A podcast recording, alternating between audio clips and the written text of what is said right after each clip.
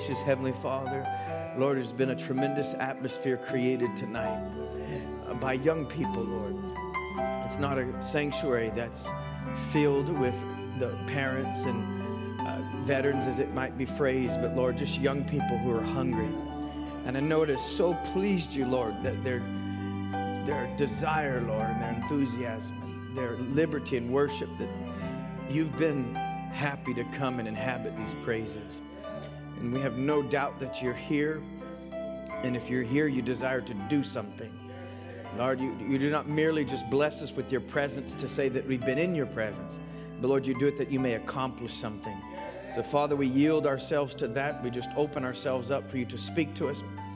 Lord, as I can, for myself personally, as I know you have placed something very specific upon my heart, very simple message to uh, convey from you to the young people. May we just all open up our hearts to it to receive it as from you.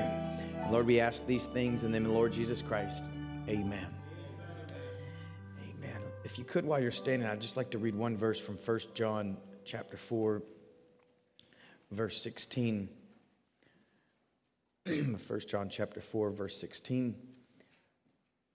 I'm very happy to be here with you tonight, and I consider it a great privilege whenever we're asked to speak to the young people. I believe if there is um, a, a group of people within the church or a, a, a segment, as it were, it would be uh, that's most needful and you want to take the greatest care over and make sure that you feed properly, it'd be the young people. And um, I know in some people's minds, they think, well, you kind of just give the leftovers to the young people or you let the, the new guys work with the young people. Uh, but really, you take great care over your young people and you really. So, whenever I'm asked to speak a youth service, I consider it probably the highest privilege and the highest honor.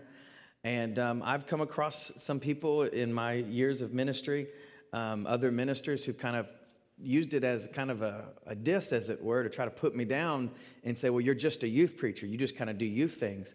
And uh, little did they know they were paying me a great compliment, at least in my heart. So I consider it a great privilege to be here.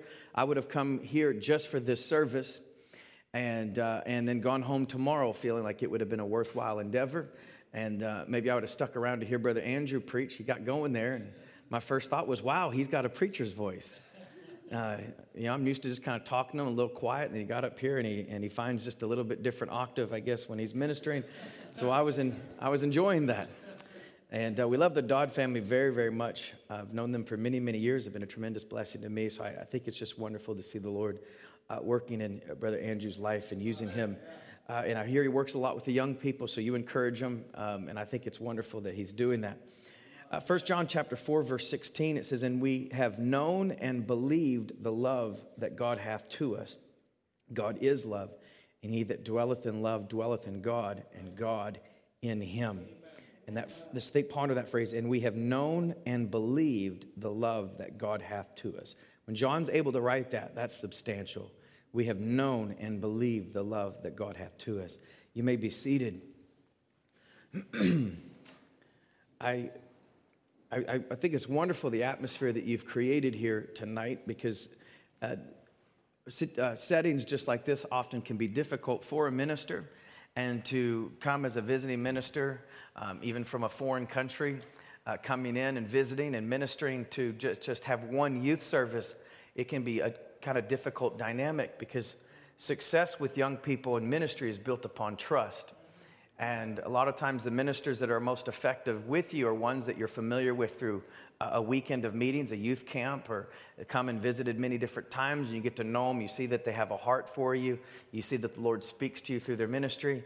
And I know uh, probably the majority may have never heard me preach before, or maybe that's a little ambitious. Maybe the majority have never even heard of me before.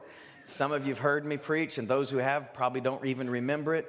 Um, so it's you start a little bit behind in terms of building that trust and that rapport, and uh, and you being able to say, well, who is this guy? Where is he coming from?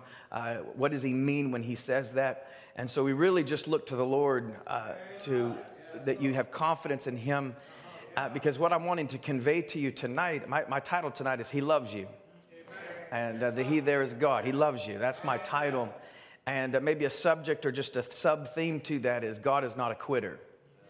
And, uh, and that's just what I want to convey to you. And I think to, for to really have an impact, um, I would hope that whatever relationship we've had in the past or whatever trust you can have at this moment, you can just place that in the, the Holy Spirit and know that He desires to speak to you. Because I think the most uh, effective um, dynamics with young people is when they trust you and they know that you love them and, and you have that, you can just uh, open your heart up for whatever the Lord would have. So I hope that we could, to some degree, do that to hear what the Lord has for us in, if you have your Bible still close to you in 1 John chapter 3, verse 16, so just in the prior chapter, and we'll just jump into this subject of He loves you. And again, I want you to keep that theme in your heart God is not a quitter. And um, so 1 John chapter 3, verse 16 says, Hereby perceive we the love of God, because he laid down his life for us, and we ought to lay down our lives for the brethren. And, and so, John, when he says uh, later on in the next chapter that he knows the love of God, he's saying this is how we perceive and understand God's love for us, is because he laid down his life for us. So, this is how we know he loves us, is he, he sent his son to die for us and to give his life for us. And, and so when he says it, when he uses this phrase and he, begins, he introduces the love of God this way or refers to it this way, He's wanting us to understand that it's an unselfish love, it's a sacrificial love. It's one where he wasn't doing something for his merely his own benefit or that he would get something out of it, but he was doing it for your benefit also that you stood to receive uh, the greater good from it, or you stood to benefit the most from this expression of love. And it's important for us to begin to kind of pick up on that because our love, if we have human love, many times what we seek in expressing that love is for ourselves to be gratified and ultimately receive the greater benefit from that, that feeling and emotion of love. So when he's speaking about God and the love of God, we understand the love of God because it was pure, it was unselfish, it was sacrificial. And Jesus spoke in John 15, 13. He said, Greater love hath no man than this, that a man laid down his life for his friends. So there was, this was a greater love that was being expressed, that he laid down his life for. So there's been no other, uh, no greater expression of love than this expression from God. And then continuing in 1 John chapter 4, verses 9 and 10, it says, In this was manifested the love of God towards us, because that God sent his only begotten Son into the world that we might live through him. Herein is love, not that we loved God and so he's really just trying to lay this uh, foundation and really understand that this is what manifested the God, love of God towards us is he sent his son. That's what manifested it. So he tells us he loves us, and he didn't just say that he loved us, but he proved it by sending his son as a sacrifice to die for our sins. So he says, here in his love, not that we loved God and that's and it's he's, he's dealing with perception. He's dealing with understanding being able to feel something and know something. And he's saying it, the love of god isn't known because you love him. It's known because he loved us. That's the genesis of it. That's the beginning of it. And it's not here in his love not because you love god but because he loves us. But that he loved us and sent his son to be the propitiation for our sins this is the love of God expressed to us. And knowing the love of God, perceiving, understanding God's love is not instinctive to the carnal mind. And that's why it's not just merely, I mean, the Bible could just consist of, well, God loves you. But it, doesn't say that. He's developing it. He's, he's, he's trying to give some basis for it and substantiate it through examples of the sacrifice of his son. Because it's not instinctive to us in our carnal minds, in our carnal emotions, to understand the love of God. So the scripture's informing us about the love of God. And perceiving God's love is one of the greatest challenges for a person. One of the most difficult things to do, and I'm, I want to spend a lengthy amount of time approaching it from the standpoint of why it's so difficult for a human to really understand and perceive God's love, because it's extremely difficult. And, and I want to begin at this basis and referring to this and kind of develop this further. Our perception of God's love is, he says, hereby we perceive the love of God. And John says, we know and believe the love of God. From a carnal standpoint, if we're just trying to understand something and get our minds around it and uh, know what it is, our perception of God's love, if I say God loves you, then you're going to try to perceive that through some sort of uh, uh, experience or something you've been through before. So our perception of God love is informed by our own emotions and our own experience. So if we're going to perceive something, we're going to try to identify uh, with it. If I if I use a term that you've never heard before, and I believe my cousins in, in Flagstaff, they just, they just came up with adjectives to describe things just to see if it would catch on amongst the young people. I hope I'm not outing them now. I think they're all married now, so uh, they're not maybe hanging out with young people, but they would just make something up and say, oh, that's dirt, man, that's dirt. And just see if other people start saying, that's dirt, that's dirt and, uh, and everyone referring to something as dirt, and they just made it up. But if you don't know what's being expressed by that, if someone says, well, that's dodgy, or that's lame, or that's this, if you don't know what the feeling is behind it, you can't really relate. So when we hear something and we see something, we process it through our own emotions. They said, that was the most, that was fun, that was exhilarating. We identify with, well, when I have fun, what's exhilarating to me? So we process it through our own emotions and our own experiences. And that's so, when we say that God loves you, Jesus loves you, and we start to think, okay, what does love look like? What does it feel like? How have I felt love? And how has love been expressed to me? And listen, that's where it gets problematic, especially when it comes to God's love. So, Luke chapter 11, and, I, and not to scare you, I have a couple dozen scriptures to, to share with you tonight, and I just want to bring this through the channel of the Word. I, I, I, I could share, and if the Lord would lead me to, I would certainly be open to sharing my own experiences and, and other testimonies of people who've experienced God's love. But I, what I want to stay very, very close to is the Word of God so that you can kind of be connected to that uh, in, in understanding the love of God. In Luke chapter 11, verses 11 and 12, Jesus says, If a son shall ask bread of any of you, that is a father, will he give him a stone? Or if he ask a fish, will he for a fish give him a serpent? Or if he ask an egg, will he offer him a scorpion? Now, we could use this outside the context of scripture and maybe just find somebody, rephrase a little bit, and just ask somebody on the street and say, if you asked your dad for bread, would he give you a rock? And you might find somebody that would say, that sounds just like my dad and say, if not a rock, he'd give me leftover bread or stale bread or tell me to go get it myself. And they would, they would answer that question based upon their own experience. And, but yet Jesus is using this anecdotally or um, more of a rhetorical question in that you should assume the answer that yes, if a, if a son went to his father and said, Lord, Father, I would like some bread, he's not going to give him a stone. If you ask for a fish, he's not going to receive a serpent. If you ask for an egg, he's not going to get a scorpion. And so that would be your general expectation. That if you ask for bread from your father, he would give you something, uh, uh, uh, some substance, bread. If you ask for fish, he would give you that or something uh, uh, uh, complementary to it. And so Jesus is trying to draw a comparison of, of, of your relationship to your earthly father, earthly parents, in understanding God's love and desire to you. So it has to be understood that in generally the expectation would be that if a son asked his father for food, he would get something that would be food and not something that would be a harm to him or not useful for food. And so it's a uh, it, that, that Jesus wouldn't want you just to draw from your own experience and say, Well, I asked my dad for a fish one time and he told me to go fishing. Or I asked my dad for bread one time and he said, Why don't you get a job and buy your own? He would want you, he's trying to lift up a general expectation that even a natural parent would want to do good things to their child or give their child good things if they asked for something that was worth asking for. But a parent's love, however, is not perfect parents aren't here, you can amen as loud as you want to something like that. A parent's love is not perfect. And as, as humans, we struggle to express love perfectly. I don't have my children here. I would have loved to have brought my family. I would have loved to have brought my wife and my four kids. Uh, my oldest son, Elliot, his birthday's tomorrow, and it just pained me. I wanted to, I have told Brother Ed this, I wanted to cancel because I just started feeling really, really bad on missing his birthday. So I'm, I'm living proof that um, uh, there's not, not every parent is perfect, though we want to be. We make mistakes. We go out and preach on their birthdays and things like that.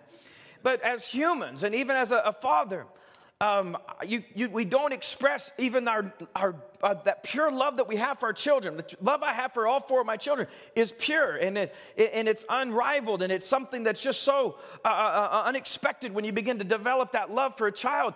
And it's, you wouldn't want any harm to come to them, but yet, though I feel I have this pure love towards my children, I don't always express it the right way with the right amount of grace and patience and the right tone and the right kind of compassion. And so, even a parent with the great love they have for their child, they don't always express that love love perfectly. That, that kind of love, that feel of love being an emotion of the heart, there can be other sentiments that are mixed with that love, so it kind of slants the, the, um, the expression a little bit. You love your children, and out of love, you would correct your child, but there can be frustration that's joined with that love. So it changes the expression of the discipline just a little bit to where it's not just pure love. There may be a little bit of frustration mixed in with it. There could be even naturally as we love, we feel that we have love for somebody. And, and that you might, well, I really have a genuine feeling, a genuine love, but then there could be feelings of jealousy and complexes that are mixed in with it. So it kind of perverts the expression of it. And just let me say this. This I think this is something that's a real danger for young people. And, and maybe I could address this to young men more so. There's a tendency when you have a real carnal filial attraction to someone to get a possessive, uh, uh, um, a carnal, jealous love over them. And it's very, very unhealthy for you, and especially the one that you're projecting that, that, that desire towards because it becomes obsessive, it can become controlling and manipulative. And listen, nobody wins in that kind of scenario. So I, I, caution against those feelings if you're experiencing those as a young person, young brother, and you like a sister, and you begin to think in a way to manipulate and control and obsess and, and be possessive over that. That's not the kind of even carnal attraction that you'd want to have towards someone, that you want to build a relationship with them. And eventually, if the Lord would have you to marry, you wouldn't want to do it on that basis. And so, because these emotions, even a parent's love for the child, uh, can be shaped by other emotions and even other experiences, Paul instructing fathers in Colossians 3:21 says, "Fathers, provoke not your children to anger, lest they be discouraged." Now, this is instruction uh, to believers, to, to believing parents, to Holy Ghost filled parents. Fathers, provoke not your children to anger, lest they be discouraged. I do not believe Paul would caution a father not to provoke if it wasn't a weakness to do it if it wasn't if there wasn't some tendency in the natural man and even within parenting to do that and then paul wouldn't need to caution against it. So he says fathers provoke not your children to anger lest they be discouraged. And you find that a lot of the instruction in the new testament assumes the baptism of the holy ghost but does not assume that that's all you need that there still is an instruction that follows behind it to take that individual from a birth to maturity to placing. And so even to those who have the holy ghost parents who have the holy ghost we need to hear preaching and teaching, and we need the Holy Spirit to deal with us on how to parent correctly and how not to provoke our, uh, provoke our children to anger, even in parenting. So, by our own weaknesses, we can interact with our children in a way that discourages them. Again, feel free to amen as much as you want. I mean, none of you are my children, so you won't hurt my feelings. If I get a text later on and my children, my wife says, Man, your children were amening so loud at that juncture because uh, I think they're streaming tonight. Love you guys. and sweetie pies. I only have one daughter. and I say she's so sweet, she just can't be a sweetie pie. She's two sweetie pies. So if she's watching, let's say hello to sweetie pies. And then he says this in Ephesians 6 4, and ye fathers, provoke not your children to wrath. So again, he's instructing now to the church at Ephesus provoke not your children to wrath because it discourages them. As he says earlier, he says, but bring them up in the nurture and admonition of the Lord. So, because of weakness, because of just the human nature, Christian parents are taught to bring your children up in the nurture and admonition of the Lord or love like the Lord while parenting your children. These are, this is an expression now to children. And I'm, I'm taking my time to express this so that you can begin to understand that the Word knows the uniqueness of the dynamics of your relationship to your parents and your relationship to others, and how you're going to be filtering and processing the love of God through your relationships and through your experiences and through your emotions. So the word has to tell parents listen, you love your children, but you still have to love them correctly and parent them correctly and discipline them correctly. It helps us to understand that not all emotions and discipline and things done by our parents are a perfect expression of love. In Hebrews chapter 12, verses 7 to 10, he says, If you endure chastening, God dealeth with you as with sons. For what son is he whom the Father chasteneth not? So then we understand that a chastening, a disciplining, uh, an, an admonishment is part of the nature of God. And therefore, when we see that a parent would do that to us, it's part of the natural parenting and a parent's responsibility before God. So, a chastening and a correcting is not outside of the dynamics of love and the love of God and the Spirit of the Lord. He says, But if you be without chastisement, whereof all are partakers, then are you bastards and not sons. In other words, if you're not being corrected, then you probably don't have a parent. Because God chastens his sons. Any son that comes to him must be chastened, must be rebuked, must be corrected. That's what God does to his children. So if God loves you and you're his child, then it comes with chastening, admonishment, rebuke, and there's a pain that comes with the chastening. And the reason is so if you don't have chastening, then you're not you're not a child. Because, uh, and I'm sure it's probably the general standard here, but when, when someone's child misbehaves, not everybody gets out the wooden spoon and says, Let me at them. Right? You know, let me take the, you know, somebody's acting up in church and you look over, well, I think it's my turn to take him out back. Is that Bob's son? Hey, it's my turn. Let me take him. I brought my white belt today. No, you don't do that. You leave that up to the parents. That's the parent's responsibility. And if someone's not being chastised and corrected, then they're without a parent. So, verse 9, he says, Furthermore, we have had fathers of our flesh which corrected us, and we gave them reverence. Shall we not much rather be in subjection unto the Father spirits and live? Uh, and, and again, now, just as Jesus drew on the relationship between a son and a father to understand God, now Paul is writing to the Hebrews saying, uh, Look how we gave reverence to our natural parents. Should we not give reverence to God, who is our spiritual father? He says, For they verily for a few days chastened us after their own pleasure. And what that means is, I, I like to think of it, you know, the exact opposite of what our parents told us. You know, this is going to hurt you more than it hurts me. You think I like doing this? But I mean, you can say, hey, the Bible says you do it for your own pleasure. But, it, but what, what it means is the parents correct us according to what they believe is best for us. It says they do it according to their own pleasure, it's what they think is right. It, it, and not in a bad way, not in an arrogant way, not in a prideful way. But he says, Our parents after the flesh, which we gave respect and reverence to, chastened after their own ideas and feelings of what is good and what is right. He says, But he for our profit. In other words, not merely what he thinks is right, but knowing what is right. Not merely what he thinks would produce a good outcome, but what will produce the right outcome. Our natural parents do what they do what they're uh, what, what they're doing their best. They're doing the best they can with what they know to do. And, and our parents, many of them, uh, did not have the benefit that we have of being raised by message parents and message homes under message teaching. They came right out of the world, right out of different backgrounds, and began to raise children under the truth with, with the black and white of the message at their disposal. Say, oh man, the message says this, apply it. The message says this, apply it. And they might not have even had the maturity and the depth of the word and relationship to Christ, to, with Christ to know how to apply those things properly. They did the best they could after their own pleasure, doing what they thought was the best for you and what was right according to what they're reading and understanding. But parents are fallible. Amen. They're fallible, they're not perfect. They, they do, they're doing their best. They're doing the best they can. But he's saying they do it after their own pleasure. But he's doing it for our profit, that we might be partakers of his holiness. He is infallible.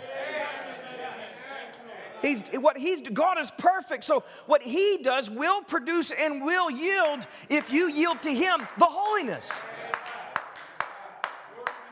And so as we, as I hope what you're picking up on as I read these scriptures is the reality of the dynamics of our own personal relationships with other people, to our parents, grandparents, uh, ministry, pastors, teachers, whatever it might be, how our life experience and our own emotions begins to shape our perception of love. Our experience of love with family, with parents, it, it molds it and shapes it, kind of creates the filter, the prism through which we're going to view God's love. So that when I say, He loves you, and you say, okay, he loves me. What does that mean? He says, well, kind of like the love that a mom has for a child. And you, uh, people have experienced tremendous trauma as the result of their mother. And immediately they're kind of thinking, uh, if that's what I'm signing up for, I don't want it.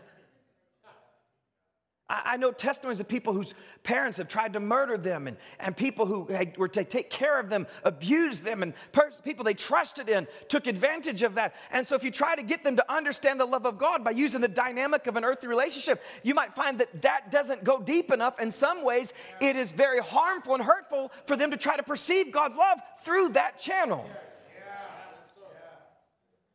And so, that would be just me touching on.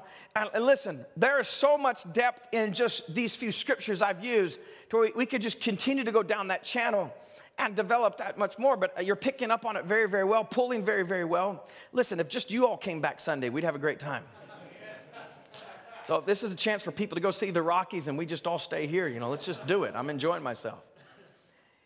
Now, so not only does the love expressed to you from your parents shape, you know, form uh, uh, complexes and tendencies and instincts and uh, even reflexes to the love of God and ways of viewing the love of God, the love that we have for our parents also shapes it.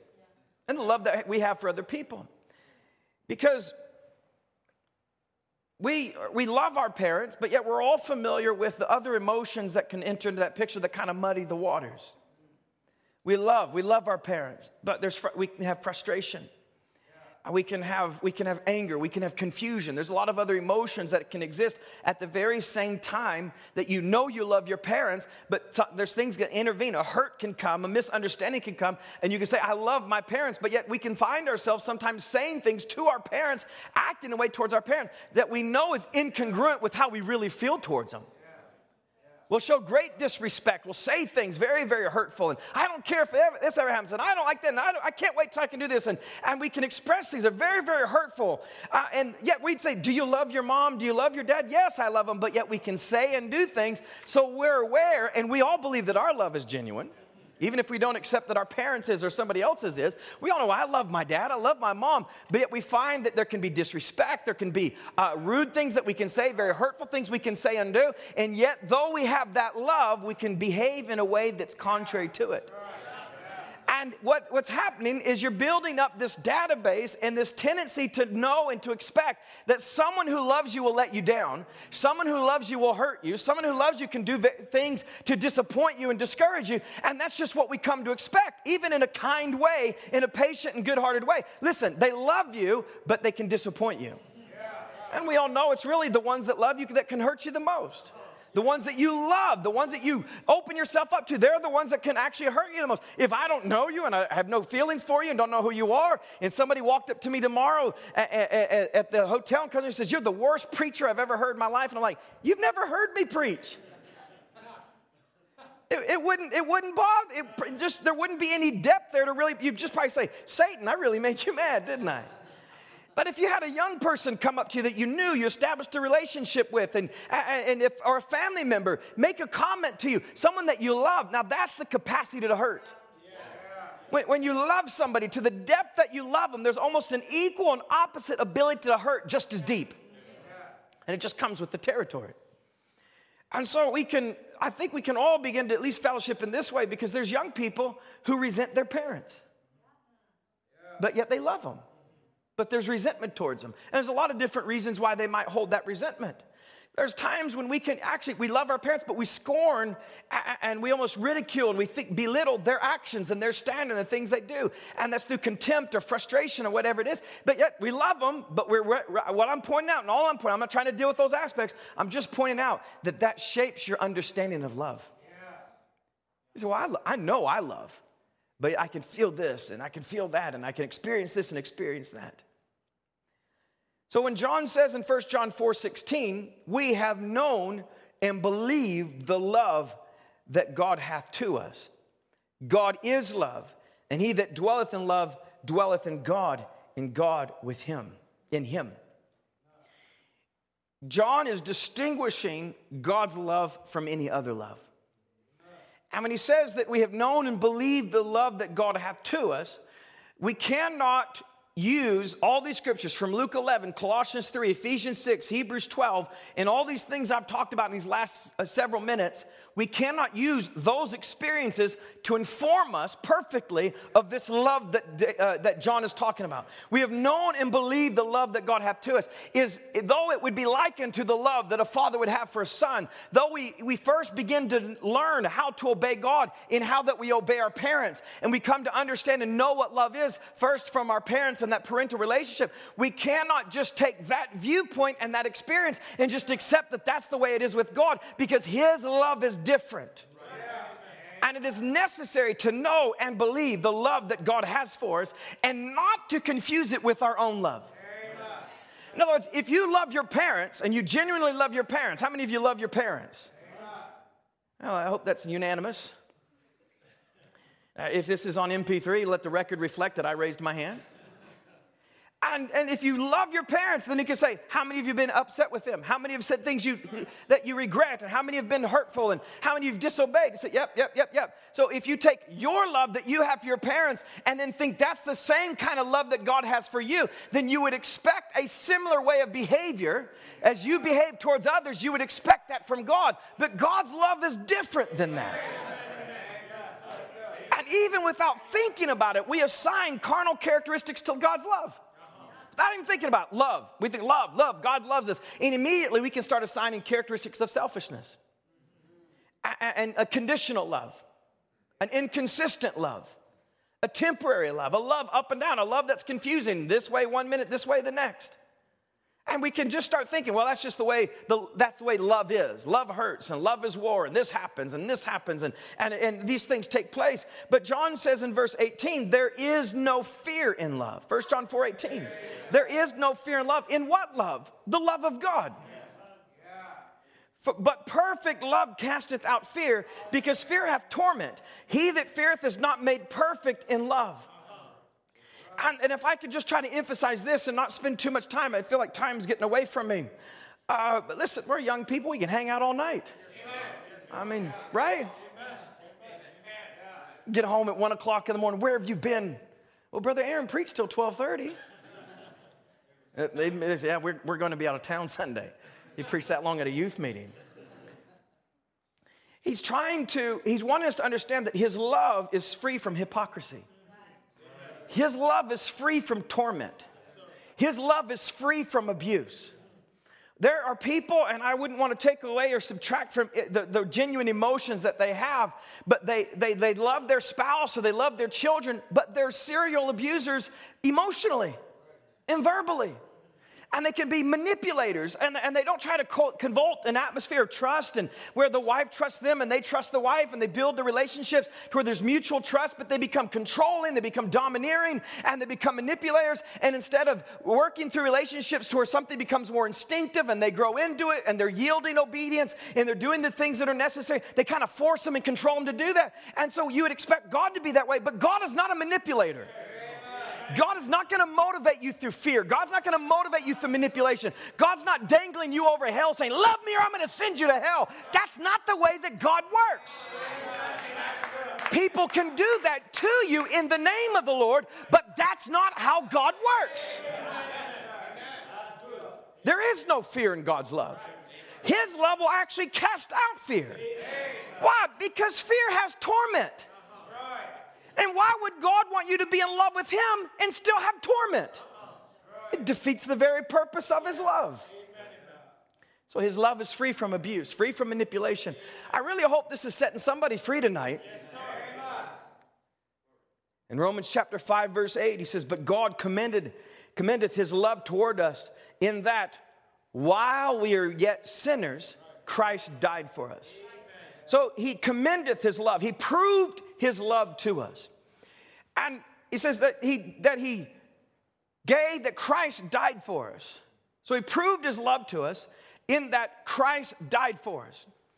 But this, this phrase that he inserts into here is so important for us to understand as humans because we read that he sent his son to be a propitiation for our sins and greater love hath no man than this that a man lay down his life for his friends that, that we see that yes he gave his son he gave his son but it's important to understand that he did it while you were yet sinners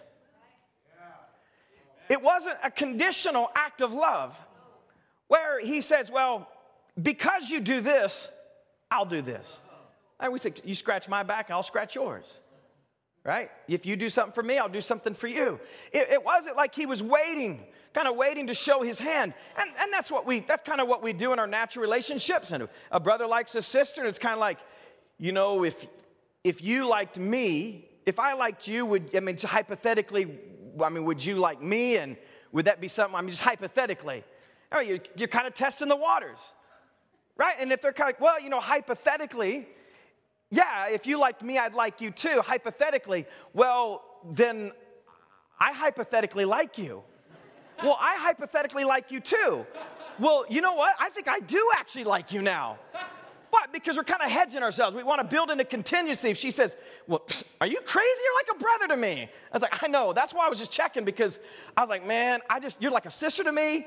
And I was kind of feeling like you liked me. I didn't know how to let you down easy. And I'm so glad you said that because, man, I just thought it was gonna be really, really awkward.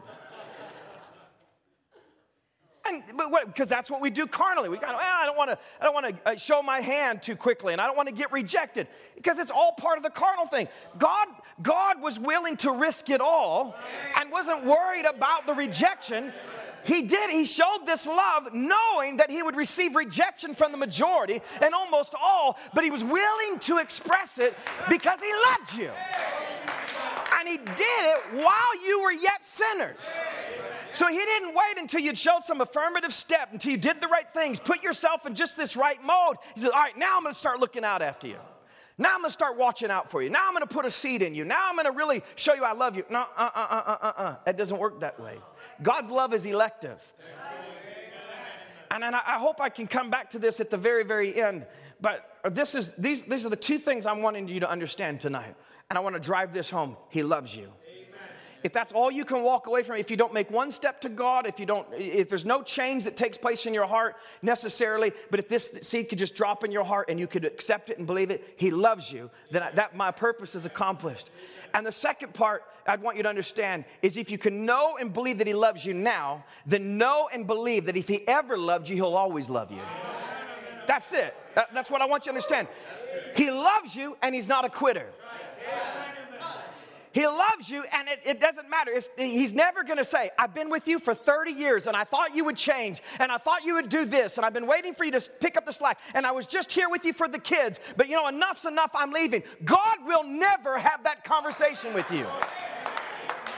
If He ever loved you, He will always love you. And that's what I want you to get tonight. Why would He want, why would He want you? To believe in his love and it carried with it torment. So he says that while you were yet sinners, this is an unconditional love that's not qualified by your actions or your attitude or your behavior. He didn't say, Well, I'll love you if you love me. I'll do this for you. I'll watch out after you. I'll protect you. I'll look out over your life. I'll, I'll keep you from this. I'll keep you from that. I, I, or I'll allow this to happen. Let, he doesn't, he's not waiting uh, uh, there to, to express his love. He's saying he loved us even while we were yet sinners. He died for us. And you know, I'm sure all of us have heard that song, The Reckless Love of God. I can't remember the words necessarily right now. I don't worry, I'm not going to break into song. I might, but I, am not. I don't think I am right now. But you know, when you first hear it, this is just me being personal with you. And, and I know it's a, a, very tricky area sometimes to get into the uh, music and contemporary music and those things. But when you first hear it, to say, call God's love reckless, it's a little off putting, isn't it? And I know some people have changed it maybe uh, and sung it a little bit different way. Um, precious love of God, I think, is one way I've heard it re- rewritten. But I pondered it one day and I thought, you know what? From a human standpoint, it really is reckless. I mean, from a natural standpoint, it's like, man, you just, it's just all out, all in. No conditions. I love you. Well, what about this? I love you. What if I do this? I love you. What about, what if I did this? Well, I still love you. I tell you what, what if you put me in the truth? You raised me in the truth. I was in it for 19 years, and then I, I walked away from it. I did this and I did that, and I did it with a bad attitude. What about it? I still love you. Like, man, that kind of seems reckless from a human standpoint. Like, at some point, God cut your losses, you know, maybe hedge a little bit. Go on to somebody else that maybe at least appreciates a little bit more. No, He loves you. It's a relentless love that knows no measure, knows no limits. And this is the love that we must be convinced of.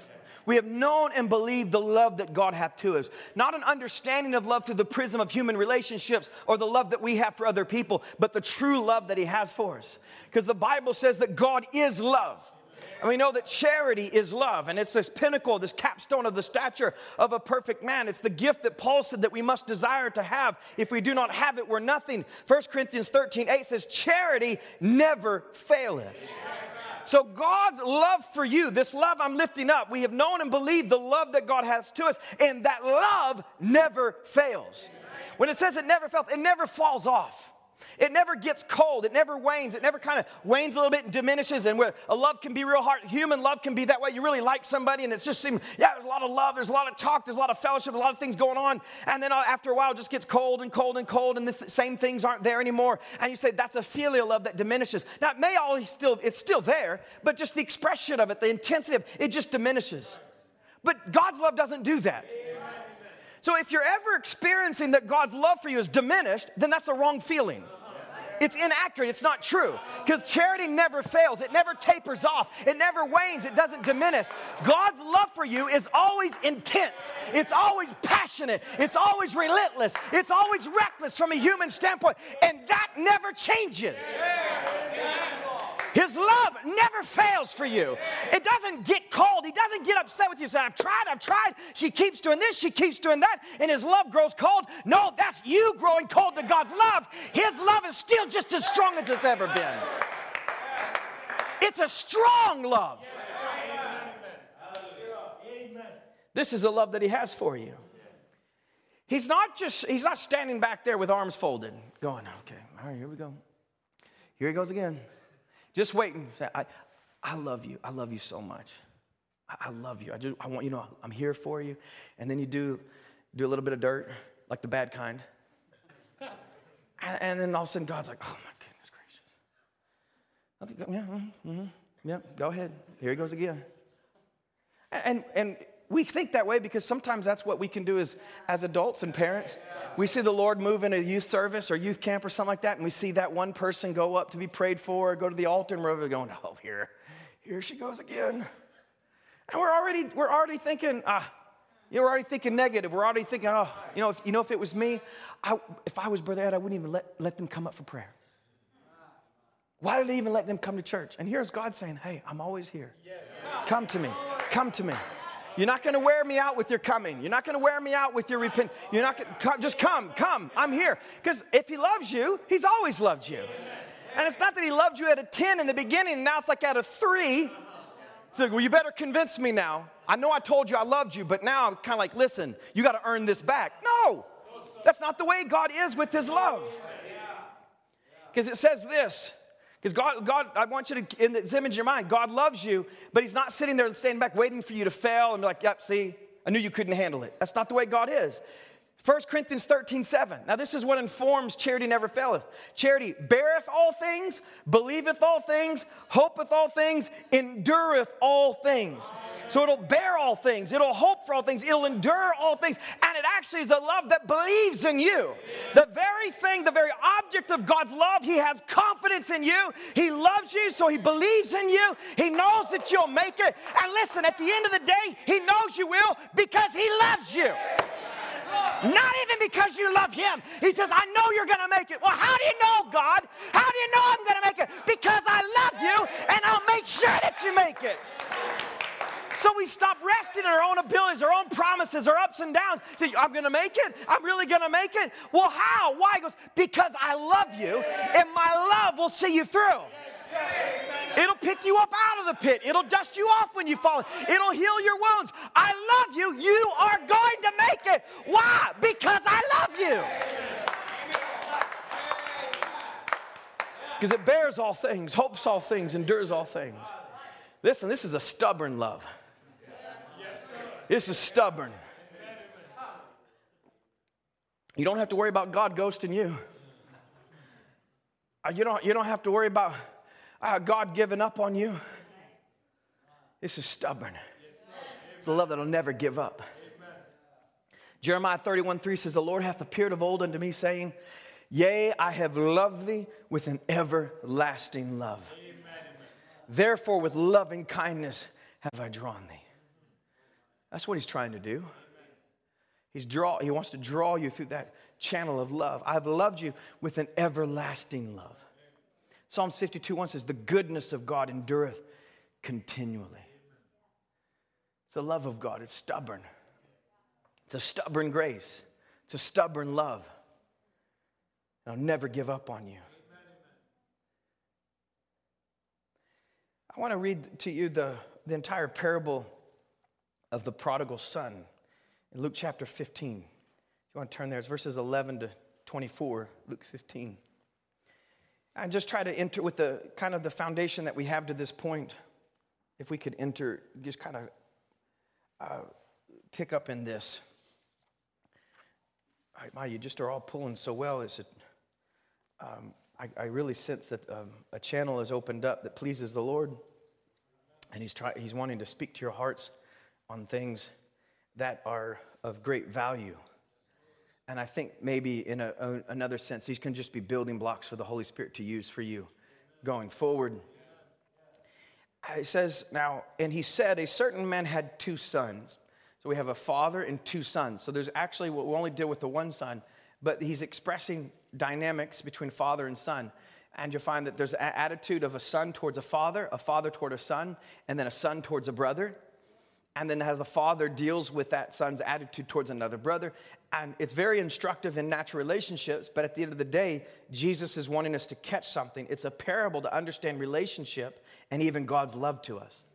And how that our own carnal expectations, our own carnal feelings, our attitude towards others, and even our attitudes that we develop within our natural relationships can impair our ability to receive what God has for us. He said a certain man had two sons. And the younger of them said to his father, Father, give me the portion of goods that falleth to me. And he divided unto them his living. And this would, it's a quite a, a, a you would think this is a, very significant event. He says, And not many days after the younger son gathered all together and took his journey into a far country, and there wasted his substance with riotous living. That's what makes him the prodigal son. The prodigal son is the wasteful son. He's, he wasted his inheritance. The very thing that a father passes down to a son, the very benefit of that relationship, he squandered it, he's wasted. Because the Bible says a good man leaveth an inheritance to his grandchildren. Well, now the son has completely wasted that inheritance. So now the, the father would want to fulfill this scriptural role and be a good man to leave an inheritance to his children's children. But now this, this wasteful son has really interrupted the program of God, the scriptural program, the, the, the, the uh, legacy, as it were, of the father. And when he had spent all, there arose a mighty famine in that land, and he began to be in want. And he went and joined himself to a citizen of that country. So now he's in a foreign land, and now he becomes a slave or a servant in that country. And he sent him into his fields to feed swine. And would fain have filled his belly with the husk that the swine did eat, and no man gave unto him. And when he came to himself, so if you could just picture where this, this prodigal son would have been, the son would have been in the uh, the, the, with the pigs eating their husk. But something happens where he wakes up. He's like, What am I doing here? I'm a slave in a foreign country, fighting with a pig for food. And the first thought that he has now when he comes to himself, this is the thought that Jesus is expressing. And, and we're entering into the mind of this son who is wayward. How many hired servants of my father's have bread enough and to spare, and I perish with hunger? So now he, when he comes to himself, his first thought is of his father and how that the servants in his father's house have bread. And here he is, he's a servant, he's a slave in a foreign country, and he's starving, eating what the pigs eat. So he says, I will arise and go to my father, and will say unto him, Father, I have sinned against heaven and before thee, and am no more worthy to be called thy son. Make me as one of thy hired servants. Now, there's two outstanding aspects about his thoughts that we have this window into his thoughts. The first one I want you to uh, pick up on is his perception of his father's reaction towards him. And what I believe it really forms at, uh, at, the, at the very basis is his expectation of what he would think his father would do to him. I mean, he knew he had done wrong. And clearly he was arrogant to start. And so maybe we shouldn't put it past him to show up at his dad's house and say, hey, you know the other half? I want that too. Like maybe there, maybe we could expect this prodigal son, this wasteful, delinquent, rebellious son, maybe to to uh, kind of uh, approach his father in an irreverent way and expect maybe more. But we can at least see that at the very uh, uh foundation of his thoughts towards his fathers, this is what he expected or what he thought he had coming to him. This is what he thought he deserved. Now, my father has servants, and those slaves at least eat bread. So I'll go to my dad and I'll say, I'm sorry, I've made a mistake. I'm no longer worthy to be called your son. Make me one of your servants. This is what the son thought he deserved. This is what the son thought he had coming to him, and it probably reflects what he thought his dad would do to him. And boy, if I go back to my dad, my dad's smart, he's sharp, he raised me the right way. I've wasted his inheritance. I've got nothing. I'm going to come back to him, and this is probably what he would do to me. He'd probably say, Well, son, I'll let you come back, but you're going to live with the servants. You, you took my inheritance, you took part, even that was your brother's to build upon. You took it, you wasted it before time. You can, yeah, you can come back, but you're with the servants now. And he'd be like, Well, I had it coming to me. I want you to pick up on that part, number one. But number two, I think what's very, very outstanding is his humility to accept it. Like in, in, his condition, he didn't think, well, you know what? If that's all I'm going to be as a slave there with my dad, then I'll just stay right here in this slop. And that's how a lot of us are. When we come to this place, we know we're not doing the right things, and yet we feel this pull. You know what? I should, I should, I should come back to the Lord, and you kind of get this idea. Well, this is the way, the way the response is going to be. Well, if that's the way, if it's going to be that way, then I'm just going to stay where I am now. It just shows you haven't quite come to that place yet. But he had the humility to accept it. So even though he thought this is what he had coming to him, his attitude was, well, you know what? I deserve it. I, I, I, I, I accept it. So it says in verse 20, and he arose and came to his father. And this is where the story just begins to change. But when he was yet a great way off, his father saw him and had compassion and ran and fell on his neck and kissed him. This changed, this, this to me, this, this, is the, this is the vision I want you to see. The son walked away, and as he walked that same, as you read earlier, it says a couple days later, he got all his stuff together. It says in a, in a few days, Uh, he gathered all his stuff and, and took his journey into a far country. He went down that road to leave.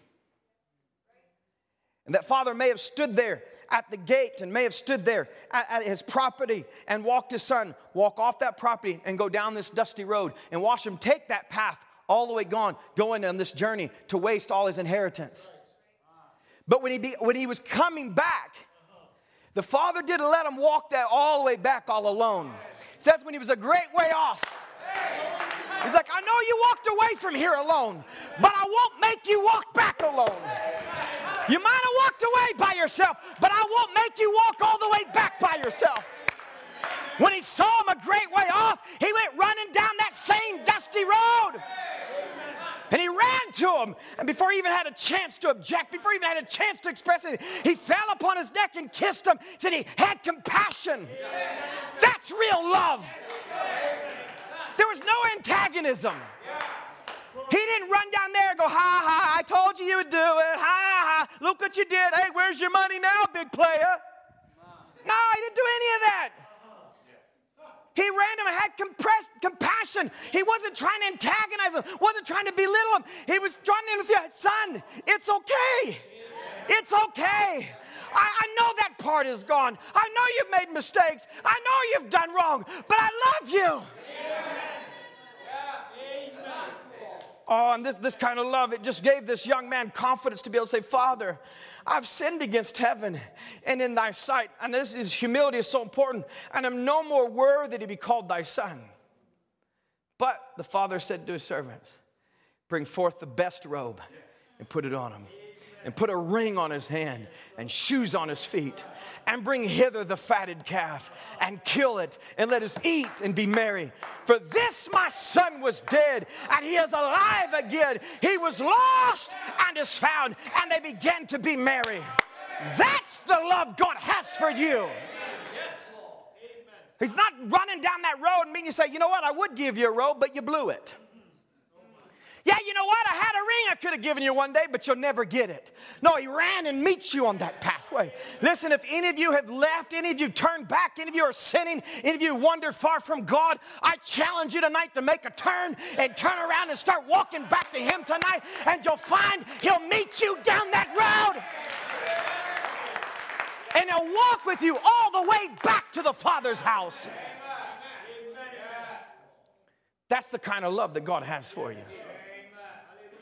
In this very scenario, there may not be many parents that can express it quite that way. There might not be many ministers that have been able to show that same kind of compassion, that same kind of balance, that same kind of open love, unconditional love to receive a sinner back. It may not have ever been expressed to you in your own natural life. You may not have any personal experience or emotion that you can attach it to, but let the Holy Spirit root it in your heart tonight. This is the love that God has for you. Listen, I, I, I don't know if I've been preaching at an hour or how long I've been preaching. But um,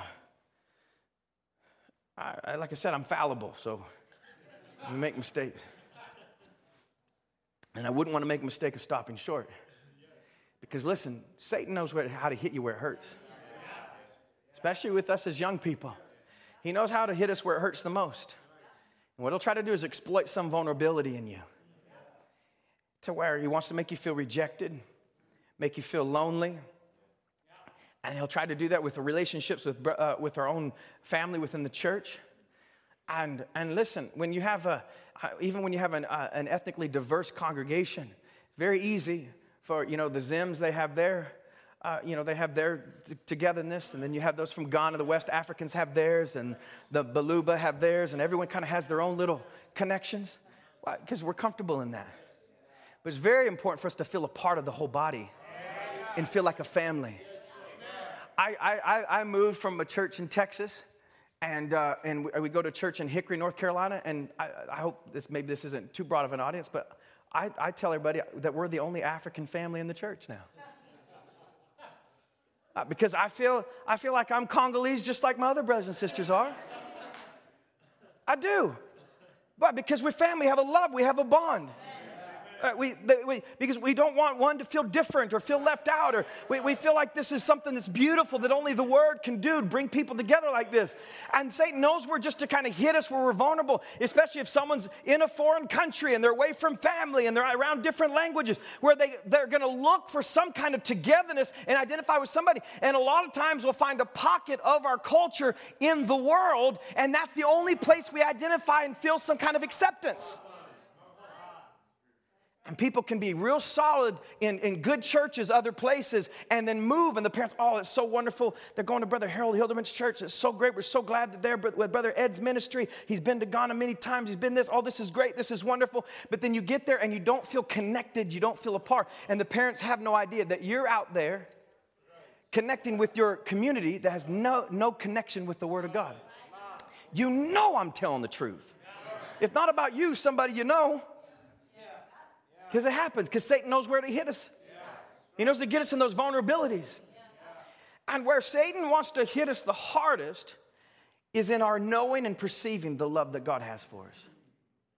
He wants you to think that God's love has limits. And then if it has limits, then there's a line that you could have crossed. Like God's love will go this far, but as soon as you step down, then his love can't get you over here. He wants you to think that. That now what you've done is you've outrun God's love. Listen, none of you are that fast. Listen, I, I, I, don't care if you are from Ethiopia, you can't run a marathon long enough. You just can't do it. Because his love, you can't outpace his love. It's chasing you down. It's right there every step. You're running hard in the world, running hard. I got to get away from this message. And God's right there saying, You can't leave me. Uh uh-uh. uh. Nuh I got my running shoes on, God wants you to know. I done stretched this morning. God's like, Oh, you going to run today? Uh huh. I'm right there. I got you. Why? Because I, you just, we say it all the time, I got you, fam. I'm, this is my brother. You're like, you're not even related. No, this is my brother. Why? Because that's the way we are naturally. And God's like, I got you. I'm there for you. You can't outrun me. And the devil wants you to think that there's some point where you're going to do it. You can't do it. If he ever loved you, he will always love you. That's why I need to go very quickly now. Jesus says to Peter, Simon, Satan has desired to have you that he may sift you as wheat, but I have prayed for thee that thy faith fail not. And when thou art converted, strengthen thy brethren. I prayed for thee because Satan wants to agitate you, wants to shake you like a sieve, separate you. But I've prayed for you. You don't think God likewise has done the same thing over you, pronounced a blessing over you? Satan wants to make us fearful, constantly questioning our standing with God or wants to pervert our coming to God. God does not want you to yield to Him because you're afraid of hell. The basis that He wants you to come to Him is the fact that He loves you. You don't come to Him and says, "Well, why, honey, why are you here?" Well, I want to go to hell. And he'd be like, "Well, okay." But he said, I, I, know, I know that you love me and I'm hurt, I'm broken, I don't know, what I'm confused, I don't know what to do. And I, I, I know that you love me and I can trust you. Said, well, come home. You're home. In Galatians 5 6, 6, it says, For in Jesus Christ neither circumcision availeth anything nor uncircumcision, but faith which worketh by love. Love is what motivates God to pursue you. Love is, the, this is how faith works faith which worketh by love. The Bible says many waters cannot quench love. God's love cannot be stopped. God's love cannot be quenched. It's an unmovable force that can move anything. And Paul writes Romans chapter 8. I'll read it quickly just to lay these seeds in there and try to hurry to a finish line here. In Romans 8, 35 to 39, who shall separate us from the love of Christ?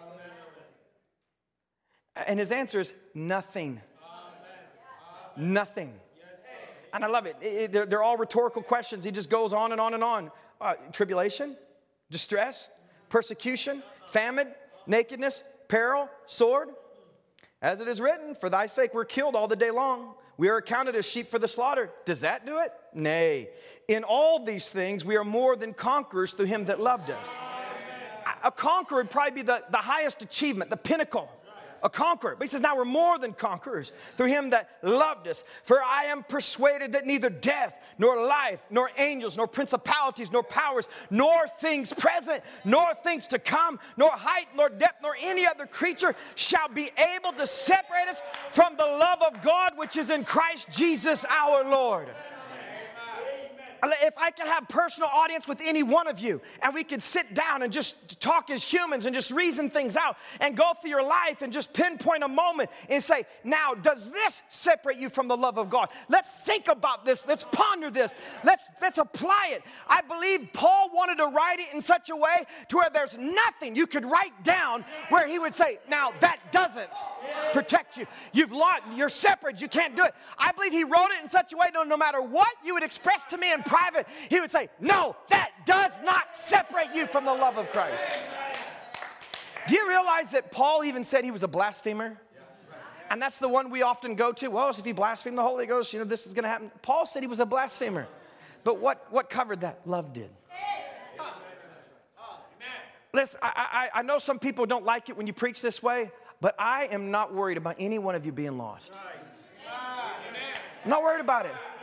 I believe you're the seed of God. I believe you're children of God. I believe you're the generation that God's been looking to come that's going to defeat death. I believe that ministry exists for the purpose of lifting you up and empowering you and encouraging you and getting you to the place to recognize who you are. So I have a problem saying, listen, say what you want, do what you want, go where you want. But one day this love is going to hunt you down and get you. One day it's going to find you and it's going to get you because nothing can separate the elect from God's love. So stop looking back. Stop looking at things past or present or things to come, whatever it might be. Stop looking at your acts and your attitudes and all the shortcomings and your failures. His love is greater than that. What is it you're going to offer tonight before God that says, no, this is greater than your love?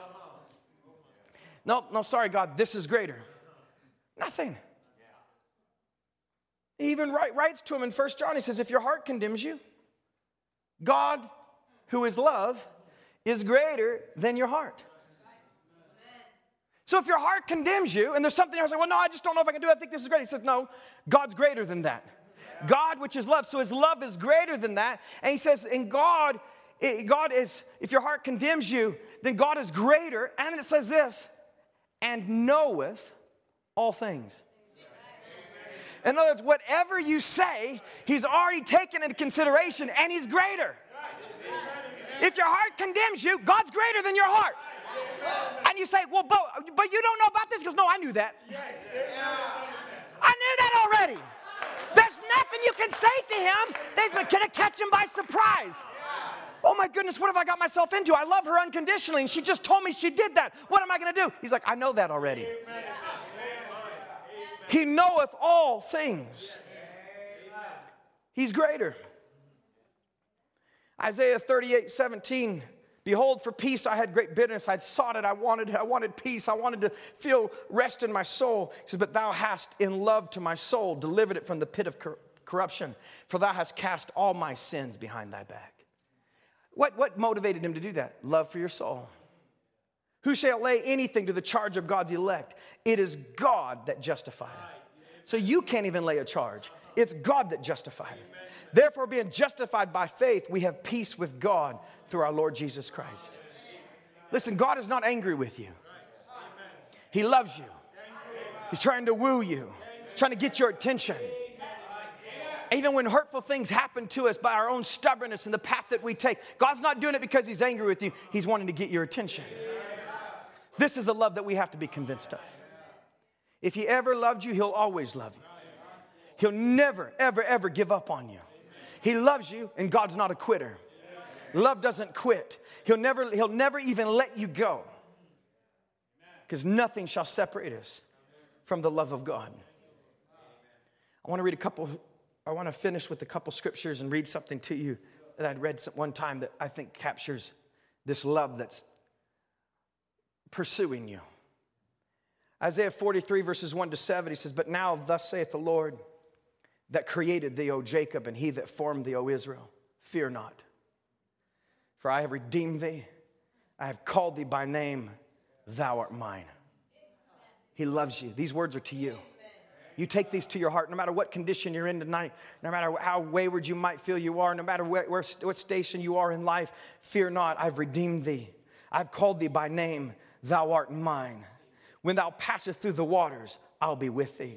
And through the rivers, they shall not overflow thee. When thou walkest through the fire, thou shalt not be burnt, neither shall the flame kindle upon thee. For I am the Lord thy God, the Holy One of Israel, thy Savior. I gave Egypt for thy ransom, Ethiopia and Sheba for thee. Since thou wast precious in my sight, thou hast been honorable, and I have loved thee. Therefore will I give men for thee, and people for thy life. Fear not, for I am with thee.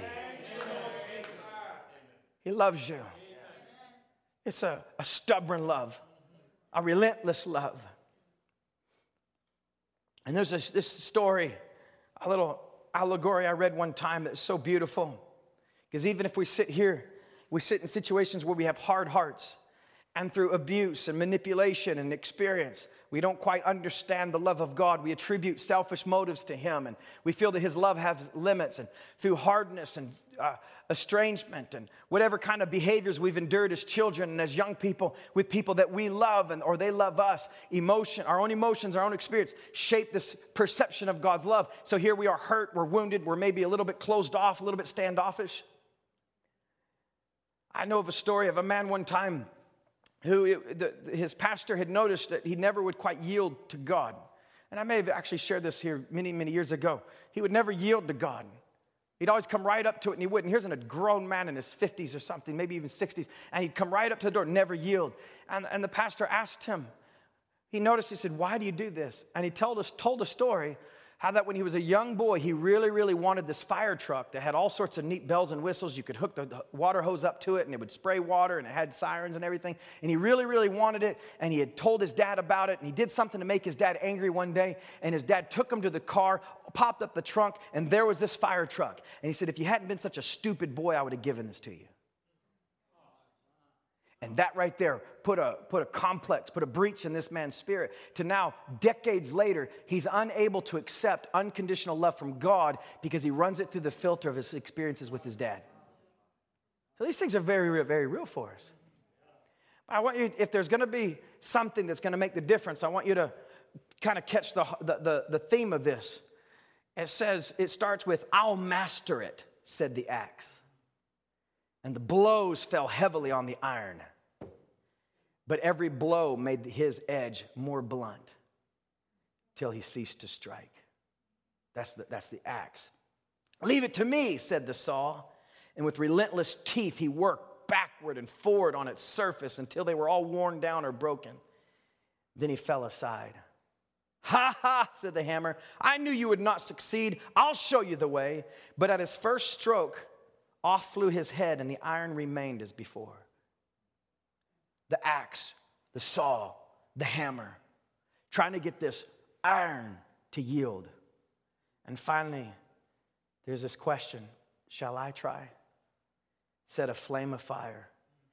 They all despised the flame, but he curled gently around the solid bar and embraced it and never left it until, under his irresistible influence, it was so melted to take the form of any mold it desired. That's what God's trying to do. If somebody's used this message as an axe, if, the, if your parents have been at times a saw, if you felt that sometimes it was a hammer, what's wrapped in itself around you right now is His love. And that is what will change you. Could we bow our heads? The fire curled gently around the solid bar and embraced it and never left it until, under its irresistible influence, it was so melted to take the form that the smith desired. I believe God's speaking to a heart, perhaps more than one.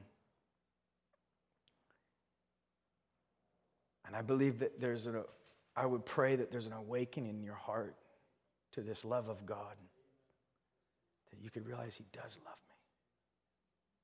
He does love me. It's not, I, I didn't, I haven't outrun it. It's not temporary, it's not conditional. I shouldn't expect Him to love me like even my parents do. He'll never give up on me, He'll never do it. All the wasted hours, all the wasted minutes, all the wounds, all the brokenness, He's never given up. And in Luke 11, verses 11 to 13, it says, If a son shall ask bread of any of you that is a father, will he give him a stone? If you ask a fish, will he, for a fish, give him a serpent? Or if you ask an egg, will he offer him a scorpion? It says, If ye then, being evil, he's talking about a father, know how to give good gifts unto your children. Listen, this is answering a prayer to your hearts. How much more shall your heavenly Father? Give the Holy Spirit to them that ask Him. Maybe we don't receive it because when we ask, we're not, we're not asking through the understanding He wants to give it to you because He loves you. He's not going to give it to you because you're good enough. Not even going to give it to you because you love Him. We love Him because He first loved us. And if our parents, being carnal, being imperfect, being fallible, know how to give good gifts to us as children, how much more does your Heavenly Father want to give you the Holy Spirit if you'll ask Him for it? Is there, is there one, we have heads bowed. Is there anybody who feels in your heart right now that the love of God is calling you to Him and you'd want to yield to Him now? Say, I'm coming to you, Lord. If you'd want to stand to your feet, say, Lord, I'm coming. I'm coming home. I'm that prodigal. And I'm starting on that dusty road back now, Lord. There's many of you are standing. So in your in your experience, wherever you are, I want you to mean this now. In your heart, say, Lord, I'm coming to you. I'm coming down that road tonight, Lord.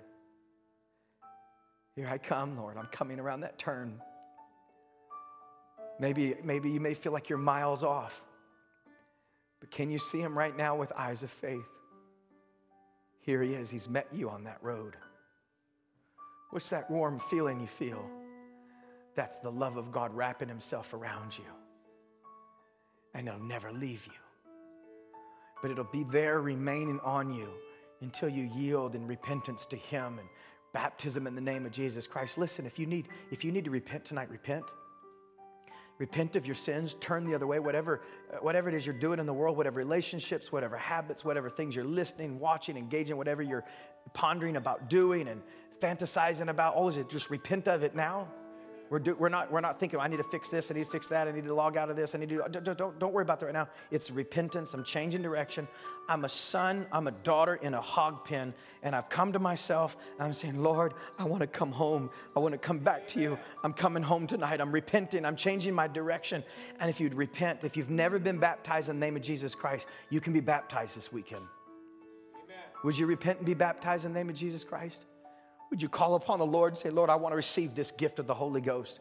It's a real, genuine experience that a believer can have. And it's that experience that puts you in the grace of God, that you'll be able to understand and perceive and know the love of God and go forward in life knowing that He loves you and He'll never let you go. Are you willing to yield to that tonight? I know many of you have stood. I want it to be sincere in your heart. I want it to be uh, some real depth to it, depth of sincerity and yielding to Him. So as you, as you stood to your feet, I want to pray for you.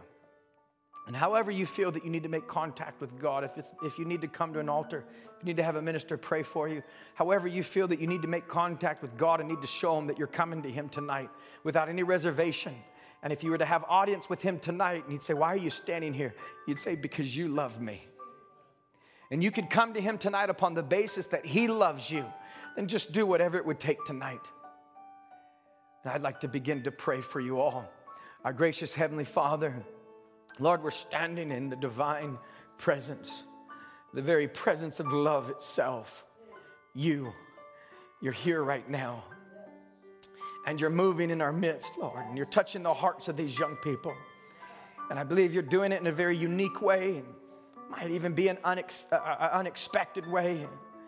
Lord, to some it might seem, well, this, these aren't the dynamics that we expect the real power of God to move, but this is very sovereign. This is very supernatural. This is very powerful. This has now become a place where births transpire. And Lord, I pray that with this great, sweet presence that comes whenever there's a birth that's taking place, may there be a daughter who would come to you today, tonight, the close of this Friday, they would stand before you and they wouldn't offer anything other than, You love me, Lord. And I accept that love. And if we were to ask them, Why are you here? they'd say, Because He loves me. That's why I'm here, because He loves me. And I want that love. I want to know and perceive that love. I want to understand that love. I want to believe that love. Lord, we, we, we confess that today. You love us. You love us. And we know and believe tonight that if we could say with absolute certainty that you love us, then we can say with absolute certainty that you will always love us, that you will never stop loving us, that your love will never leave us, but that it'll work in us what is needful and bring us to the place that you desire us to be. So, Father, we yield to that love now. We yield to it. And we just, we just we don't know any, we, we have nothing else to do, Lord. You love us, so we, we accept it, we receive it. And from our heart, something swells up within us, maybe an emotion we've never felt before. I love you too, Lord. I love you. Thank you for loving me, Lord. Thank you for loving me through my mistakes. Thank you for loving me through my rebellion and my impatience, Lord, and my ups and downs and my failures. Thank you for loving me, Lord. I love you, Lord. I love you. I realize you've been there for me and you've never left me. And you've never, even when I thought for sure, Lord, you'd be done with me. And even when I thought that surely that would do it, Lord, you've never given up on me. I love you for that, Lord. I thank you for it. I thank you, Father, that you're still calling, that you're still breaking hearts down, that you're still pursuing. We love you for that, Lord. We love you too. Mean it with all our hearts, Lord. All these years and all those times you've been saying, I love you. I love you. I love you. And it's as if a man courting a woman, Lord, waits for that moment and that time when his love would be projected back. He says, I love you, dear. I love you. I love you. And maybe all these years we've never said it back, but tonight, Lord, we find ourselves just broken in your presence and it's love having surrounded us. And we say, I love you too, Lord. I love you. I'm sorry for all the things I've said and done. Sorry for the mistakes I've made. I'm sorry, Lord, that I've disrespected you. Lord, I'm sorry that I've brought a reproach.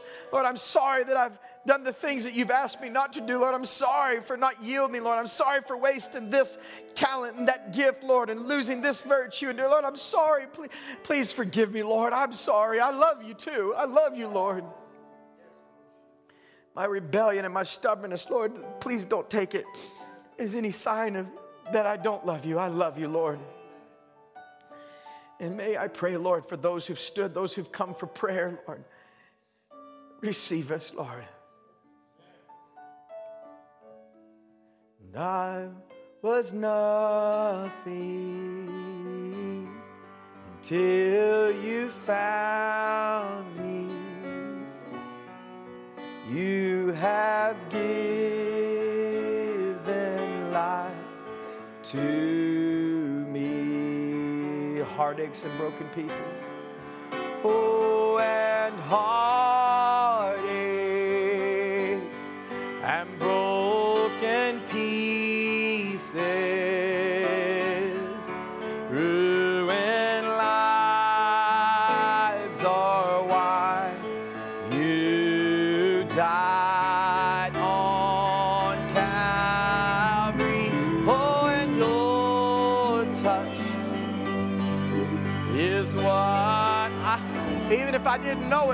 was what was craving in me.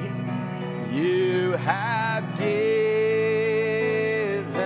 life to me. Sing it, I will serve thee because I love thee. And I will serve thee because I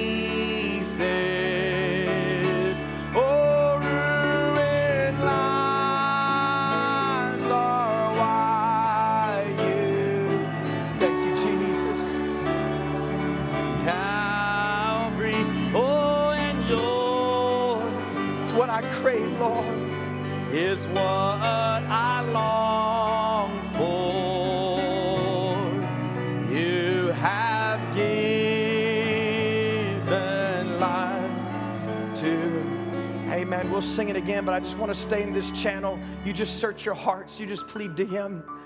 You just come to Him tonight without any reservation, without holding back anything. I believe that whatever you have need of tonight, you can receive it. Whatever it is, you can receive it right now in His divine presence. So, where you sit as we sing, as we lift these up, maybe Brother John could continue to lead this song and worship as we pray for different ones that would need prayer. But let's just open up our hearts to Him while we stand here. I will serve thee because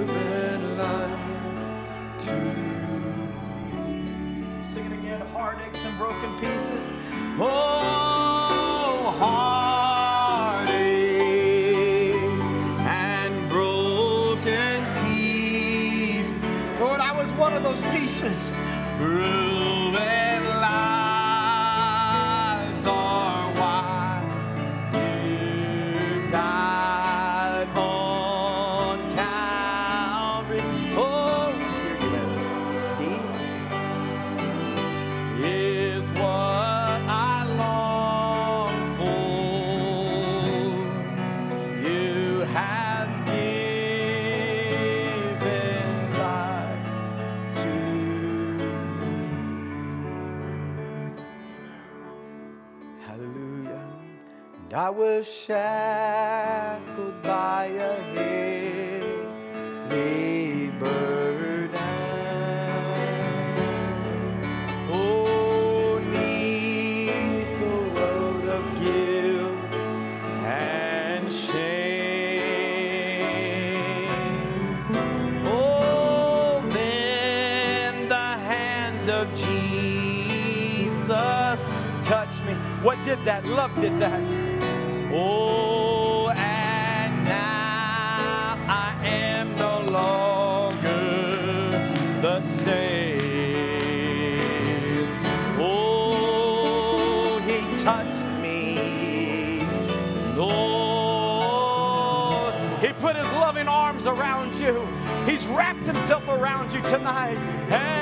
And oh, the joy that floods my soul. Oh, I know something wonderful's happened. Oh, and now, oh, I know He touched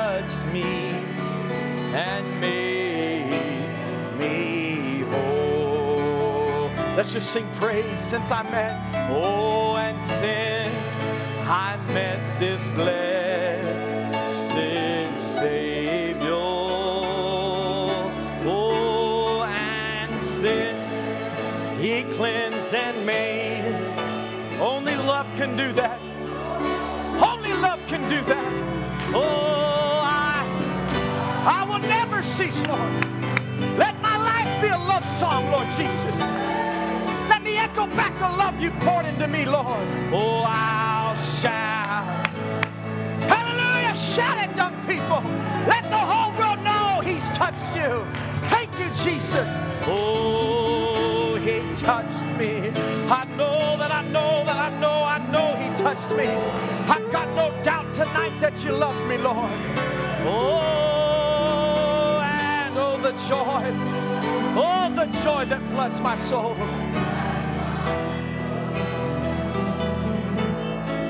I know that something wonderful has happened. Oh, and now, oh, I know He touched me and made me whole. Can you accept it tonight? Can you accept it? I wish I could just go just to each one of you. Do you, do you, do you believe He loves you? Do you believe He loves you? Do you believe? Do you believe He loves you? Do you believe it? Now think about it. If He loves you and you know, you know right now, you say, "I believe." Thus saith the Lord, He loves me. Then, no matter what happens tomorrow, the next day, fast forward ten years, if you can come back to this and say, "I know He loves me," then He will always love you. That's what's going to make the difference, young people. Is that love? And listen, it produces something. Because if, if, if I don't see the results of it, and I said, no, you don't really know it yet. Not quite, you're not quite there yet. But He loves you. He loves you, and He'll always love you. Why? Because God's not a quitter. Gracious Heavenly Father, Lord, as I turn this service over to Brother Andrew, I, I have to just leave it here, Lord. I know you've done something special for these young people tonight. May they leave here. May this be a, a service, Lord. I, I pray, Lord, I, I, say this in a way to get attention to the young people. May this be a memorial service of, de- of doubt. We're memorializing it because it's dead now. We're, we're, we're burying it. This was a memorial service for doubt. This was a memorial service for fear. This was a memorial service for all the, the questions and the wonderings, because we'll leave tonight knowing that love is alive, that your love is real, and we'll know and believe the love that you have for us unconditional, an unrelenting, stubborn love. Lord, I pray as I read about that warmth of love that wrapped around that iron bar, may we, if we be as hard as iron tonight, may we walk away believing that love has wrapped itself around me. I'm in the process of changing. We accept it tonight, Lord. Love has wrapped itself around me. I'm in the process of changing. And Lord, we love you. And we, we just pour out our hearts to you, saying, We love you back, Lord. We love you. Bless these young people as we seal these things up now. In the name of the Lord Jesus Christ, we pray. Amen. Oh, I love him. Oh, I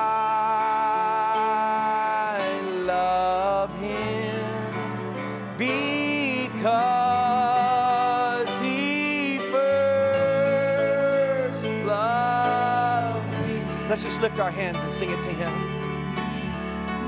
And purchase my salvation on Calvary's